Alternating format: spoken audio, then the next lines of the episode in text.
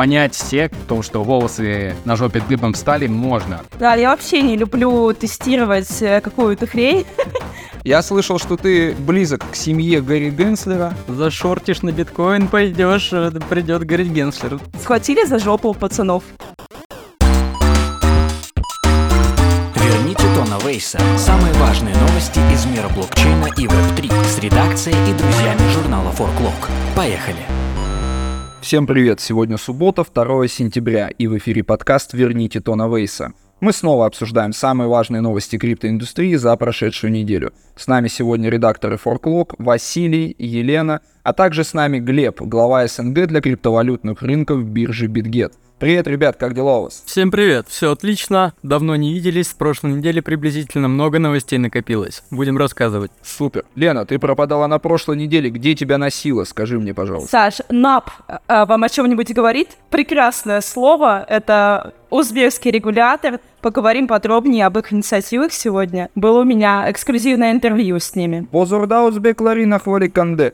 Ладно, к этому мы вернемся чуть позже. У нас специальный гость. Это глава СНГ рынков криптовалютной биржи BitGet Глеб Джоуд, с которым мы обсудим, как биржи реагируют на регуляции, трейдерские турниры, мемкоин и проект Grimes. Глеб, нас хорошо слышно? Привет, отлично слышно, и у меня все супер. Отлично. Глеб, такая трансгалактическая регалия, будет очень интересно пообщаться с тобой. Уверен, ты дашь нам очень много крутых инсайдов. Тема сегодняшнего выпуска — это санкции ведущих бирж в отношении граждан Российской Федерации. Знаменательная победа Grayscale против всех, короткая, как у американского рэп-артиста, жизнь социальной сети Frontech — и, конечно же, товарищ Пепе, который хм, скоманулся. Василий, давай выбирай, с чего начнем. Начнем мы, наверное, с самого интересного. Это с невероятных движений биткоина на сегодняшней неделе. Если я не ошибаюсь, то 29 числа он нас удивил, вырос почти до 28 тысяч, и произошло это на фоне решения SEC против Grayscale о их преобразовании траста на основе первой криптовалюты. Ну, собственно, биткоин фонд. Это было неожиданно для всех, наверное. Рыночек резко скакнул, но потом последовала э, волатильность, которую так все хотели давным-давно, и биткоин снова упал, причем из-за опять решения по ETF. Разве оно не очевидно было такое решение? Сек в последнее время ведет себя не очень стабильно, если можно так выразиться, поэтому от э, Генслера и его компашки можно ожидать что угодно. В частности, сработал самый ожидаемый вариант с переносом просто решения. Время у них до октября есть, но биткоин, тем не менее, опять обвалился до 25. Слушай, вот забавно выходит. По-моему, до момента принятия этого решения он как раз-таки торговался в более высоком диапазоне. То есть он, получается, отыграл не только рост, но и падение. Слушай, а в чем суть вообще этой тяжбы была с Грейскейлом? Потому что я, если честно, немного подзабыл про это. Еще в далеком 2020 году или 2021 управляющий активами подал на регулятор суд э, из-за того, что они отказались преобразовывать их, э, ну, траст на основе биткоина, э, собственно, в ETF.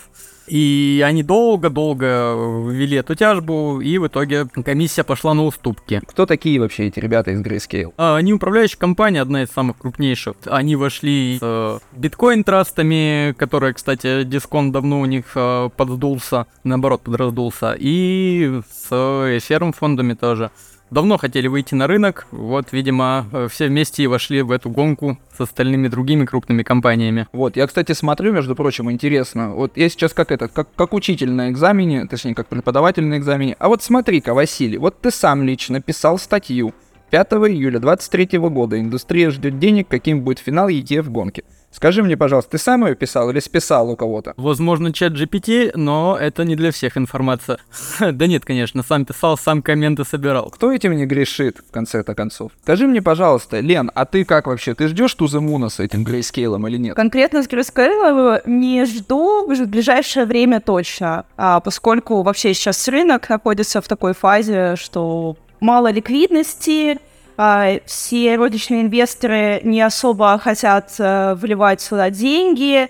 И вообще, вот сентябрь наступивший традиционно для биткоина не самый удачный месяц в плане роста. С 2013 года 8 раз биток заканчивал в минус. В ближайшее время точно Туземуна нам лучше не ждать. Я вообще, если честно, немного не понимаю эту историю с исторически неблагоприятными месяцами. Мне вот, если честно, кажется, что неблагоприятные месяца — это же как теория вероятности. Он будет либо удачным, либо будет неудачным, и месяц от этого вообще никоим образом не зависит. Потому что исторически неблагоприятно. Это значит, что раньше он постоянно уходил в минус. Если исторически положительный, а давайте на, на примере этого года даже посмотрим, действительно ли эта маска работает вообще. Ну, если смотреть на какие-нибудь э, котировки биткоина, то каждое лето они просто стоят на одном месте. Иногда можно, наверное, судить по каким-то принципам. Ну, то есть получается, как бы, ну, в следующем году я могу спокойненько в мае, допустим, закупиться в надежде на то, что он, как бы, ну, во флете будет, чтобы он как вот тихой гаванью стал для моих активов на лето. Так выходит, что ли? Здесь самое время вот сунуть плашечку про то, что это не является инвестиционной рекомендацией, но факты говорят сами за себя, года. Если сравнить, в середине августа объем биткоин на спотовых, на, дерив- на деривативных биржах, он снизился до пятилетнего минимума. Такое было только в ноябре 2018 года. Порядка 112 тысяч биткоинов находятся на этих биржах. До сравнения, а, в марте а, это было количество монет 3,5 миллиона биткоинов. Ну, То есть сам понимаешь. Весной была совсем другая ситуация, чем сейчас, поэтому Тузумуна пока что, да, не ждем. Слушайте, мы так и можем здесь заниматься всеми этими домыслами. Люблю Лену, люблю Василия. Э, Между прочим, с нами здесь находится глава СНГ рынков криптовалютной биржи BitGet Глеб Джоут. Глеб, скажи, пожалуйста, как ты вообще? Используешь ли ты эту историю с неблагоприятными месяцами или это все шлепандос? В целом есть какие-то факты на рынке, например, то, что летом, в принципе, торговые объемы немножко угасают. Это связано с тем, что просто лето, люди отдыхают, люди уезжают в отпуск и так далее. А если мы статистически посмотрим, то сентябрь месяц, он является таким отрицательным для биткоина. Ну, в принципе, я не думаю, что это стоит брать как какой-то железобетонный факт, что оно так и будет, потому что, используя предыдущую статистику, мы, конечно, можем что-то спрогнозировать на будущее, но мы не можем быть уверены на 100%. Тут самое важное на самом деле соблюдать свой риск-менеджмент. И, в принципе, вот как я отношусь к рынку, тем более на текущей стадии, многие думают, что, о, там, 1800 за эфир это слишком много, там 26 тысяч за биткоин это слишком много. Не обязательно котлетиться сразу, можно по чуть-чуть покупать и, в принципе, ждать свои заветные иксы, потому что я думаю, что по своей общей капитализации рынок будет расти там на протяжении еще многих лет, да, если мы сейчас посмотрим, у нас капа 1 триллион, на предыдущей бычке это было там 3,3, 3,4, что-то такое, а потенциал у нас здесь огроменный, поэтому я думаю, что не столь важно зацикливаться на вот таких вот моментах и просто со спокойной головой стараться измерять температуру рынка, видеть, когда есть фомо, видеть, когда есть фады, искать ну, благоприятные точки для себя. То же самое, когда и мы смотрим на анализ каких-нибудь там лидеров мнений, да, которые ведут свои телеграм-каналы. Мы, мы можем, конечно, слепо верить их анализу и заходить в то же время, как они, но я думаю, что просто нужно еще заниматься самообразованием и иметь свою голову на плечах. Вот лично я на протяжении там последних трех месяцев э, откупаю биток. Потому что я знаю, что рано или поздно я его и продам и за 50, и за 75, и за 100, и даже больше. Воу-воу-воу, Laser Eyes Detected. Очень круто, очень круто. Мне кажется, кстати, Глеб, что Фома и Фада станет гораздо меньше, когда у нас в индустрии больше не останется Гарри Генслера, ведь у него реально серьезные проблемы и все громче звучат призывы о его отставке. Василий, я слышал, что ты близок к семье Гарри Генслера. Говорят, что ты с ними хорошо общаешься. Скажи, действительно это так? Рассказывает ли он об этом на вечерних вот этих вот всех ужинах? Боже упаси, я не близок к семье этого молодого или уже не очень молодого человека. Но, тем не менее, Генслер э, в последнее время стал, наверное, чуть ли не самым главным врагом криптоиндустрии. На него ополчились все, наверное, включая Конгресс. В очередной раз его предлагают отстранить за неэффективность, что доказал последний вот вердикт Grayscale, о котором мы уже говорили. То есть, как если вот получается маленьких детей вот раньше пугали бабайкой, а маленьких криптанов сейчас должны пугать Гэри Генслером. А и Гэри Генслер придет. Да-да-да, хомячкам говорят, зашортишь на биткоин, пойдешь, придет Гэри Генслер. Ай-яй-яй-яй-яй-яй. Да, но у него на самом деле, у его ведомства дела идут, ну, очень очень, э, и проигрыш частичный по Риплу, и, опять же, Grayscale, непонятное регулирование, игра в перетягивание одеяла с CFTC, все очень запутанно, а в итоге правовая база стоит на месте, люди не понимают просто, что делать в индустрии в США. Ну, чтобы перетягивать одеяло, надо как минимум быть в одной постели, на мой взгляд. Слушай, вот смотри, СЕК, он же не сдается, зараза, и волевым таким образом откладывает принятие решения по ETF. Вася, есть комментарий? Это работа СЕКа защищаться до такого последнего момента, чтобы у них вот в правовом поле все было четко, и они не оставляли места в будущем для каких-то там манипуляций. То есть у них вот это должна быть четкая структура, где у них они могут поднять зеленый флажок, и тогда вот все будет окей. Я, кстати, хотел бы сказать про Гэри Генслера. То есть вот лично я, если представим, что я обычный человек, я считаю, что он toxic для крипто-комьюнити. Но, с другой стороны, у нас а, за последнее время в индустрии были такие события, как там с Luna, например, или там с FTX. То есть э, понять всех, то, что волосы на жопе дыбом стали, можно, но не стоит им брать такой подход, который душит рынок. А я с тобой согласен, между прочим, потому что, как на мой взгляд, без протагониста не может быть антагониста, равно как и наоборот. И Гэри Генслер, он как ни крути, он занимает эту роль, и такая личность, она необходима. В конце концов, придет какой-нибудь следующий чувак там на эту, на эту его заветную должность, и мы все будем вспоминать Гарри Генслера, какой кайфовый мужик был. Эх, хорошо вот ему на пенсии там отдохнуть в конце-то концов вообще. Поэтому такая личность, как он, на мой взгляд, это не так страшно, как та неизвестность, которая нас ожидает в будущем. Вася, а у тебя какие вообще мысли по этому поводу есть? Сколько еще нас этот бабайка пугать будет? Наверное, все-таки в конечном итоге кому-то это надоест, либо самому Генслеру, и он уйдет уже какую-то другую стезю. Раньше он, в принципе, неплохо занимался своими делами в других сферах и даже в крипту инвестировал, ходят слухи. Кто следующий придет, ну, покажет время. Э, Сменяемость власти как бы нужна, движение нужно, но это уже более такой комплексный разговор за пределами комиссии по ценным бумагам. Слушай, Лен, у тебя вот была командировка в Узбекистан. Ты мне расскажи, пожалуйста, успела ли ты там встретиться с узбекскими коллегами гражданина Венслера или нет? Да, пообщалась с НАПом. Это Национальное агентство перспективных проектов Узбекистана, регулятор э, локального рынка, крипторынка. И что, у них такие есть, действительно? Они, вот, к слову, да, если сравнивать с запретительной политикой Генслера, они больше настроены на то, чтобы обелить этот рынок, вывести лицензированных игроков на него, и чтобы все могли торговать через доверенные площадки. Вот чем они сейчас занимаются. Там уже зарегистрирована одна криптобиржа, получила лицензию, и 9 криптомагазинов. Вот в их терминологии это криптообмен. Воу-воу-воу, слушай, у меня сразу три вопроса есть, и они залетят к тебе блицом. Надо ответить на них очень быстро. Лен, вопрос номер один. Подскажи, пожалуйста, висит ли у них вот в этом в НАПу портрет Гэри Генслера или нет? Нет, не висит. Понятно, хорошо. А подскажи мне, пожалуйста, следующий вопрос. Как называется их единственная криптобиржа? Узбекская. Узнекс. О, неплохое название, слушай. Прям даже звучит. Слушай, и последний у меня вопрос такой. Слушай, нет, у меня четвертый еще родился. У, нифига ты меня прям вообще. А, смотри, третий вопрос. А что у них продают в криптомагазинах? Можно ли там купить, например, не знаю, там какой-нибудь вкусный узбекский газированный напиток, например, за вот эту вот э, узбекскую крипту? К сожалению, нет, это просто такая терминология, по-простому это обменники. Эх, а так хотелось, а так хотелось. Слушай, и последний вопрос, а есть ли свой токен у узбекской биржи? Нет, пока токена нет, но давай расскажу подробнее об этом попозже. Будет зато криптокарта. О, давай, давай, давай, рассказывай дальше. Да, из, из интересных э, проектов, э, помимо того, что есть лицензии у нескольких площадок, э, там существует песочница.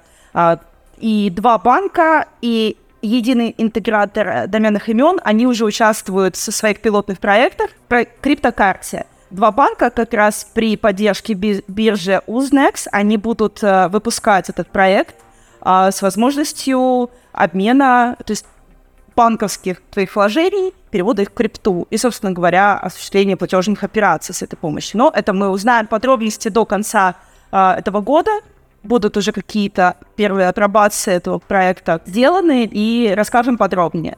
Но уже сейчас, как сделать, это довольно интересная новость, потому что вот, к примеру, например, в Украине вот не смогли так быстро запустить подобный проект, очень сложно согласовывалось это все с НБУ. А у них это уже почти работает. А также они внедряют проект по NFT-сертификатам для имен в доменной зоне УЗ своей локальной, а, эти NFT-сертификаты будут являться подтверждением права владения, собственно говоря, доменным именем. Тоже интересный проект. Сейчас это все вот на стадии переработки. Скажу тебе откровенно и честно, Лен, для меня это все как бы ог- огромный шок вообще, что в Узбекистане реально такие движения происходят. Ты еще мне скажи, ей-богу, что они там ASIC майнеры себе покупают и бизнес на этом деле строят. Пока не покупают, но ты приблизился к истине. А сейчас как раз их вектор внимания направлен на майнинг-пулы и, собственно, добычу крипты. НАП разрабатывает э, законодательство, нормативные акты, которые пропишут систему лицензирования для майнинг-пулов, а то, как они смогут использовать источники энергии для того, чтобы запитывать свои ASIC-майнеры. Пока само государство не планирует при привлечении бюджета создавать какие-то там дата-центры, пока мы об этом не говорим, и в планах такого нет даже на уровне обсуждений, но как минимум а, законодательно отрегулировать майнинг в планах Узбекистана в ближайшее время. Поэтому, да, движение в этом направлении есть. И также они смотрят в сторону GameFi и DeFi. Внимание всему СНГ, Узбекистан вас сейчас обгонит, обскачет. Действительно, очень плотно ребята с 22 года занимаются а, с 2018 года приняты а, локальные декреты, да, но вот в 2022 году это прям уже притворилось такие законодательные нормативно-правовые акты, которые стали работать. Собственно, вот эти все проекты стали благодаря этому возможны. Слушай, а как ты думаешь, они со временем могут столкнуться с той же проблемой, что и российские пользователи сталкиваются сейчас? Потому что вот а, в России, например, на этой неделе прям взяли жестко под контроль площадки P2P. То есть а, Binance, допустим, он а, сначала там был какой-то финт ушами, они сделали желтый и зеленый банк, а потом и вовсе их убрали. А, вслед за ними, то есть другие биржи тоже с такому же примеру последовали, ровно по тому же самому паттерну. Вот, а подскажи, пожалуйста, что там за новости вообще, что творится, почему все именно так? С начала недели несколько площадок, в частности, Binance, Bybit, OKX и KuCoin, они заблочили у себя подсанкционные российские банки. В первую очередь Сбер, Тинькофф и Альфа еще туда же вошла, которая они под санкциями еще с прошлого года находятся. Райф еще живой пока, Райф еще живой. Пока что через Райф еще можно все двигать. Да, пока есть такое. Они исчезли из списка возможных платежных систем на P2P-площадках этих платформ. Это был первый пункт. А потом отдельно локально еще дополнительные были ограничения введены. А Binance, она запретила обменные операции для россиян фиатом, любым фиатом, за исключением рубля. Было такое OKX вообще закрыла сделки с рублем для всех своих пользователей. Да, такое движение действительно идет, но остановимся на Binance, почему, собственно говоря, они кличком так идут. Кто-то подозревает в этом сговор, почему только на этих площадках так получилось. Но Binance интересен чем, что она самая а, крупная и ликвидная биржа, и сейчас в отношении нее ведется ряд расследований, в частности, Минфина США в отношении материнской компании за то, что они каким-то образом помогают россиянам обходить санкции. И в иске CFTC точно так же проговаривается, что служба поддержки Binance, она учит своих пользователей, как эти санкции обходить с помощью их платформ. Мне вообще эта ситуация, если честно, кажется весьма непонятной. Потому что Binance Us, ее, а, на нее иск подали на Западе, соответственно. Тот же самый Запад накладывает санкции на РФ, это понятно. И в то же самое время Binance, несмотря что на Западе ее не принимают, тем не менее, все равно запрещает РФ осуществлять эти самые P2P платежи. Получается, что вроде бы как такая история, что есть два рынка, да? Один из этих рынков, получается, э, запрещает что-то Binance, второй рынок этим пользуется, и тот рынок не тот, которому запрещают, а тот, которому разрешают, как раз-таки его и блокируют. Вообще какая-то нелогичная штука. Но Восток дело тонкое, на мой взгляд. И, в принципе, с Binance пока что в России ясности никакой нет. А в отличие, например, от социальной сети Friendtech, которая все, маздай. Василий, расскажи для тех, кто не успел проследить за судьбой этого быстрого и в то же время уже мертвого проекта, чего хотели его создатели и чего в итоге они добились. Ой, слушай, Frontech, наверное, стал моим любимчиком за последние вот пару недель, как одна из э, таких однодневок э, проектов, которые просто горят на глазах. Я на прошлой неделе рассказывал о ней, то, что ее запустили, она подскочила, собрала кучу хайпа и в то же время кучу хейта, и мы все-таки пришли к выводу, что эта штука, ну, нафиг никому не нужна. И так получилось, э, потому что буквально спустя пару дней после нашего с вами разговора просто все показатели у нее рухнули, ну, почти на 90%, и комиссии упали, и пользователи задулись, э, ничего веселого. А почему? Ну, потому что это бесполезная штука, как говорилось ранее. Напомню то, что пользователи там могли регистрироваться и покупать так называемые акции других пользователей. Наверное, предполагалось, что это будут какие-то знаменитости, но платформа не предлагала никакого функционала, чтобы этим заниматься, кроме как каких-то спекуляций. В принципе, так и вышло. Где-то что-то там у них заскамилось, а где-то кто-то просто забил на этот проект, э, и все пользователи потихонечку вышли. Понятно. Лен, Глеб, а вы успели зарегистрироваться во Фронтек или не дошло у вас? И не дойдет, я полагаю. Да, я вообще не люблю тестировать э, какую-то хрень, пока ее не кто-то не опробирует за меня. Я, если честно, там не свалась даже в Клабхаус. Мне кажется, что пока идет там медвежий рынок, да, еще вот такие какие-то странные ограничения входа в платформу, типа в Clubhouse может только тот, у кого iPhone, а туда может только знаменитость, чтобы вложить какие-то деньги. Чем сложнее, чем как-то, типа, эксклюзивнее с одного, да, бока вход вот в эту соцсеть, меньше масс адопшена. Поэтому такие проекты и гибнут. Это, на мой личный взгляд, я в такое не лез. Про Clubhouse могу сказать, на самом деле, я не знаю, кто им еще пользуется, кроме меня, но у меня есть там специфичный один круг общения, где 300 человек, и мы иногда до сих пор заходим на Clubhouse и ведем вот, вот такую встречу, где нас 300 человек. ну, ну, а так я обычно не тестирую что-то новое уже потом. Я late adopter. Нормально, нормальная формулировка. А, кстати говоря, про лейт адоптеров интересная штука есть одна. Был такой интересный токен, его звали Шибариум. Вот. И вот у меня вопрос такой возник. А помнишь ли ты, Вася, про Шибу и сумел ли ты на ней иксануть? Скажи, пожалуйста. Нет, я вообще не любитель мем-токенов, о чем расскажу чуть попозже. То есть ты и Пепе Коин не любишь, получается? Пепе Коин в особенности. Ну давай рассказывай эту, эту дивную историю этой нелюбви тогда. Почему ты не любишь Шибу и почему ты не любишь Пипикоин? Ну, Шиба изначально была просто каким-то щиткоином на родне с Доги, но потом все-таки разработчики начали проявлять какую-то инициативу и развивать э, экосистему. И в какой-то момент анонсировали L2 решение Шибариум на Ethereum, и началась разработка, собственно. Долго она, по-моему, около двух лет э, тянулась, но все-таки 16 августа они запустили свой проект, но запустили как-то с натяжкой, потому что в какой-то момент э, в протоколе просто застряло где-то тысяча эфира из-за каких-то ошибок и неполадок. Как потом сами позже разработчики сказали, была просто перегрузка из-за большого наплыва пользователей. Но тут уже не проверишь, если честно. А, но в итоге все хорошо. Под конец августа ребята перезапустили сеть, все наладили, и сейчас у нее дела просто идут в гору. Стоит присмотреться теперь э, у Шибы и у других других аффилированных токенов э, с проектом есть полезность, есть потенциал для роста, чем воспользовались некоторые. Там он за неделю дал небольшой приростик на запуске. Точнее, не на запуске, на перезапуске. Ну, это мы все любим наше замечательное время спешной разработки. Окей, Глеб, а скажи, пожалуйста, а на Битгете можно купить Пепекоин или нет? На Битгете можно купить Пепекоин, да. Конечно. А нужно? Ой, это уже я не могу.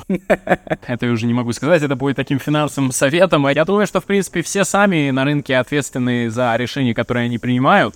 Очень важно, вот даже если, как я говорил ранее, тебе какой-то там инфлюенсер или человек, чье мнение ты уважаешь, э, что-то говорит, все равно нужно сделать э, DYOR, свой, свой личный research, и тогда принимать какое-то действие. Ну, я вот, кстати, э, довольно нормально и нейтрально отношусь э, к мемкоинам, потому что, как я вижу, рынок он и выезжает либо на технологиях, либо на мемах, либо на скрещивании вот этих двух э, направлений. Что могу сказать про Пепе? Это всегда был мемом, да, вот Пепе и крипта, это всегда было. И одно дело, когда проект стреляет и собирает какую-то дебильную капу и просто фомо байеров из-за его ника, из-за названия тикера. Другое дело, когда ты запускаешь какой-то мем, и ты реально вкладываешь в эту душу и пытаешься там развить комьюнити, у тебя там план, ты интегрируешься тут, там. Это вообще другое дело. Я лично во всем этом вижу какой-то как протест вроде бы. В принципе, и крипта, как бы она изначально была заложена, что это протест, это альтернатива той банковской системе, которая была построена государствами на серьезных щах. Вот, как по мне, мем-токены — это вот история про то, что можно делать деньги из ничего. Можно, просто по приколу можно делать. Если как бы они у тебя есть, то ты можешь их туда вложить. Но будь уверен в том, что если ты их туда вложишь, и для тебя это прикол, этот прикол может оказаться финансово неудачным. Так почему ты не любишь пипикоин, Василий, расскажи. Ты неужели туда все-таки вложил всю свою зарплату? Да боже упаси, я еще, когда Илон Маск его пампил, думал, что что-то не так, что чем-то попахивает нехорошим. Ну и в итоге так и случилось, потому что на прошлой неделе э, просто 15 триллионов монет э, были заскамлены буквально из э, холодного кошелька, выпускающего пипикоин, на 15 миллионов долларов на тот момент, извините меня. И не кем-то заскамлено, а самими разработчиками, кто бы ожидал. Как в итоге выяснилось, позже единственный оставшийся э, программист э, этого замечательного мем-токена рассказал то, что остальные три разработчика просто изменили количество подписей в кошельке и вывели их на централизованные биржи обналичили и смылись, и, э, как он утверждает, из-за разногласий в проекте. Получается, что у нас остался всего один грустный лягушонок, который программировал этот самый токен. Лен, расскажешь нам про инфоповод, который был связан с нашей любимой SEC? Что ты писала, что они классифицировали NFT как инвестиционные контракты. Расскажи об этом, в чем там суть, пожалуйста. Да, существует компания Impact Theory из Лос-Анджелеса. Она занимается развлекательным, образовательным видеоконтентом. И, в общем, выпустила несколько серий NFT-токенов, продала их на сумму 30 миллионов. И, собственно, тут э, всех докопалась до того, как они это подавали, что, типа,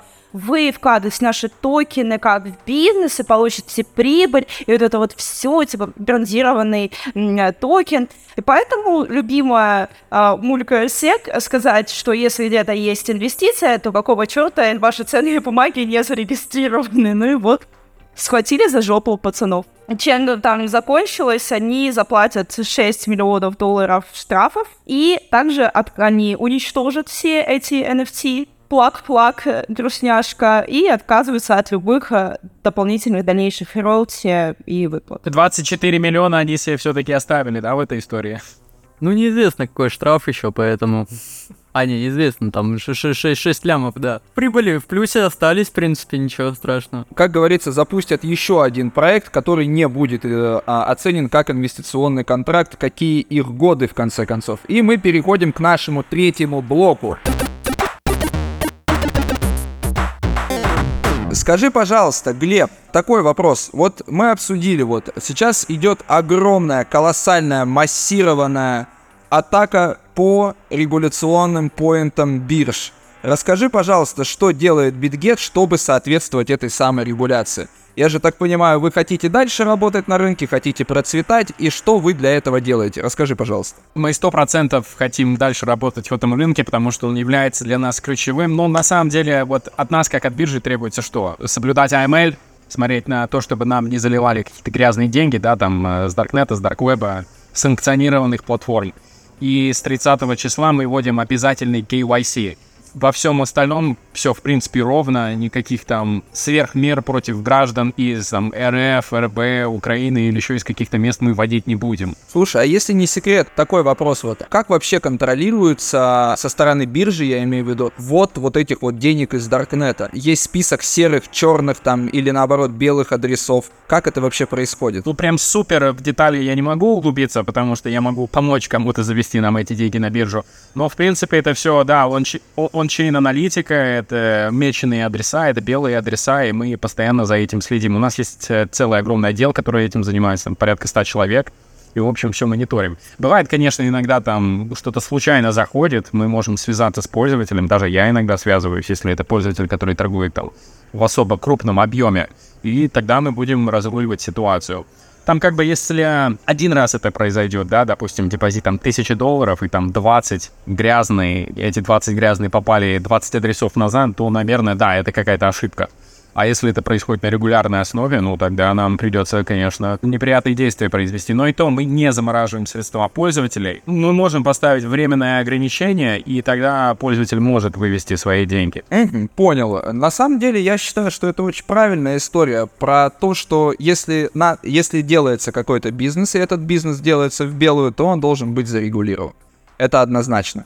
Потому что криптовалюта — это огромный растущий рынок, который в любом случае необходимо регулировать. Потому что если этот рынок не будет зарегулирован, то тогда в таком случае все эти биткоины станут черными. И тогда все государства мира будут считать про то, что биткоины используются только для покупки наркотика, только для оплаты проститутки и э, сканирования сетчатки глаза, не к ночи будет помянуто. Поэтому я считаю, что это правильное решение.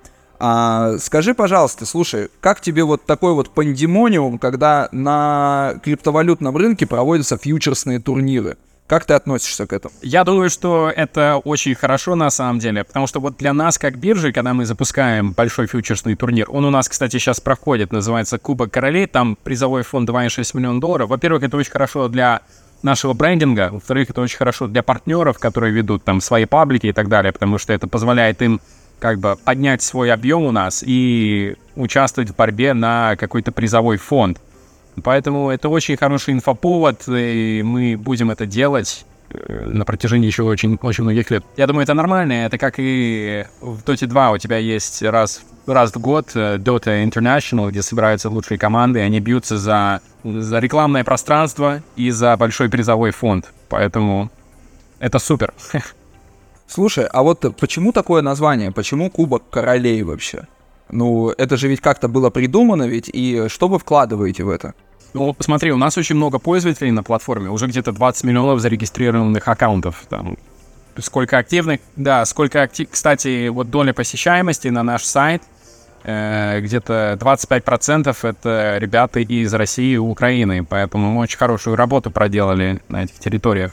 Э, Кубок королей, потому что, вот представь, у тебя столько пользователей, ты запускаешь этот турнир, и, по сути, тот, кто выигрывает, он, его можно и считать как э, за короля торговли, потому что он конкурирует с большим массивом других людей, с другими командами, и ну, это такая прям битва. Слушай, я недавно читал, что Bitget является официальным партнером футбольной команды Ювентус. Это действительно так, или это уже устаревшая информация? Нет, это действительно так, уже второй год мы в партнерстве с ними. А почему именно Ювентус? Почему именно Ювентус, я не смогу ответить. Фаундер так захотел, они ему нравятся. И помимо Ювентуса у нас еще в партнерах э, Лионель Месси. Его, кстати, мы подписали за 2-3 недели до чемпионата мира в 2022 году. Это дало нам колоссальный буст в плане брендинга.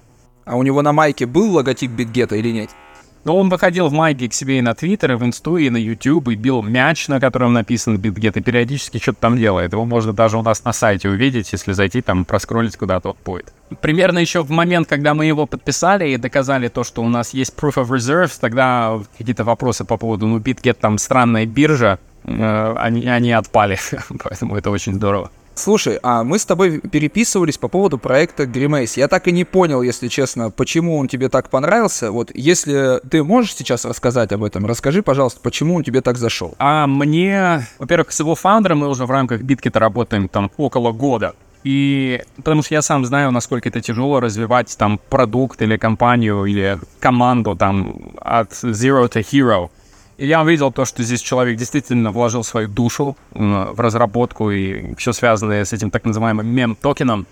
И он получил довольно большой успех. У него там канал вырос пятикратно, да, там с 10 тысяч подписчиков до 50 тысяч. Он создал огромное комьюнити, он создал огромный объем на свой мем-токен. Он дошел до, кап до капы в 100 миллионов, что, в принципе, очень удивительно, особенно если мы будем учитывать факт того, что этот токен, он выходец из СНГ. И на волне своего успеха я заметил то, что СНГ комьюнити ведет себя довольно... Многие лидеры мнений ведут себя довольно токсично по отношению к этому проекту. Сразу покрывая его лейблом то, что это скам, и всех побреют, и закроются о вас, и закроются о пакистанцев, об африканцев и так далее. Но они, я в этом все чувствовал какие-то нотки зависти, и поэтому я сам лично у себя на своем канале решил выпустить ролик как бы, в общем-то, в защиту мем-токенов и добить до людей то, что они сами ответственны за финансовые решения, которые они принимают.